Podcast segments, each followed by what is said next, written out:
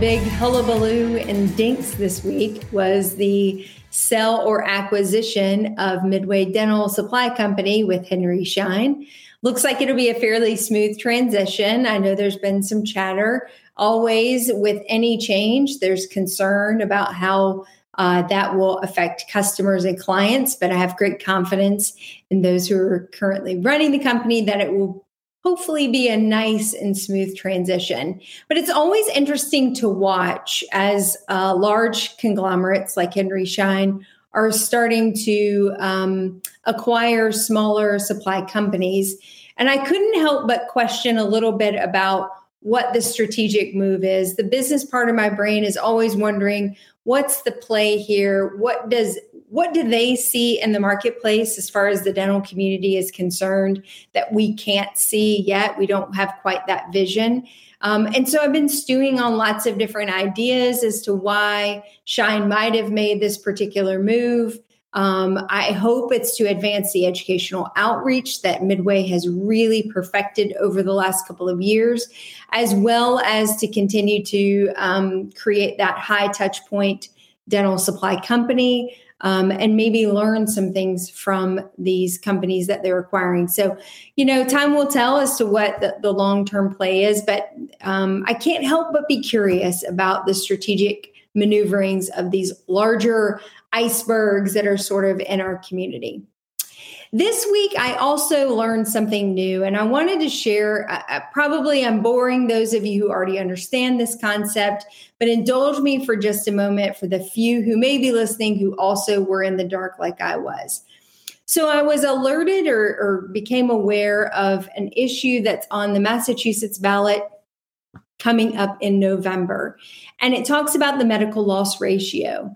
And so I was curious, what is the medical loss ratio? How does this impact dentistry? Why are dentists, dentists concerned? So let's go back just a little bit. When the ACA, uh, the American or the Affordable Health Affordable Health Care Act was put into place under uh, President Obama, there was a particular piece of the language that required that insurers, medical insurers, had to spend 80% at that particular time. And this can be slightly state specific, but as a general rule, it's an 80 20 rule.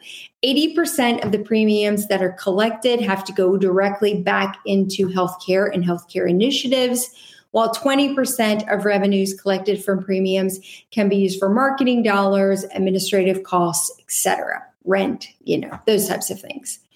So, the idea between the 80 20 rule or the medical loss ratio is that any money that is collected through premiums that doesn't go through direct healthcare costs or healthcare initiatives is to be refunded back to the insurers and the policyholders. Curious out there, how many of you have received, received a dividend check from your insurance company because they didn't quite meet the medical loss ratio quota. I, for one, have not received one check yet. So, this coming election year in November, Massachusetts has a dental inclusion into the medical loss ratio.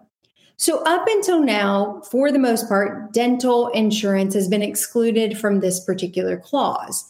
I believe California did pass something pretty comparable uh, a few years ago, and it's and Maine also recently also passed a medical loss ratio that include dentistry. But it's now hitting Massachusetts, and the real question is how many other states will eventually fall into this particular inclusion with dental insurance companies? And then the real question is What's its long term impact on those who are insured and those of us who provide care? What I feel most confident about is it's probably not an increase in reimbursement rates. And as an insured person within the medical loss ratio state, it does not appear to be a dividend back on my premium either. So it'll be interesting to see number one, if this takes traction out of Massachusetts uh, if it passes, and now dental insurance companies also have a medical loss ratio they have to comply with.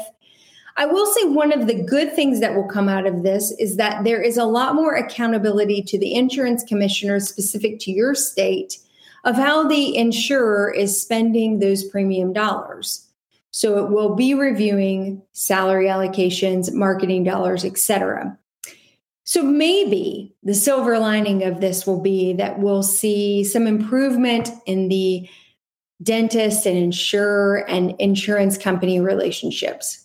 We can only hope.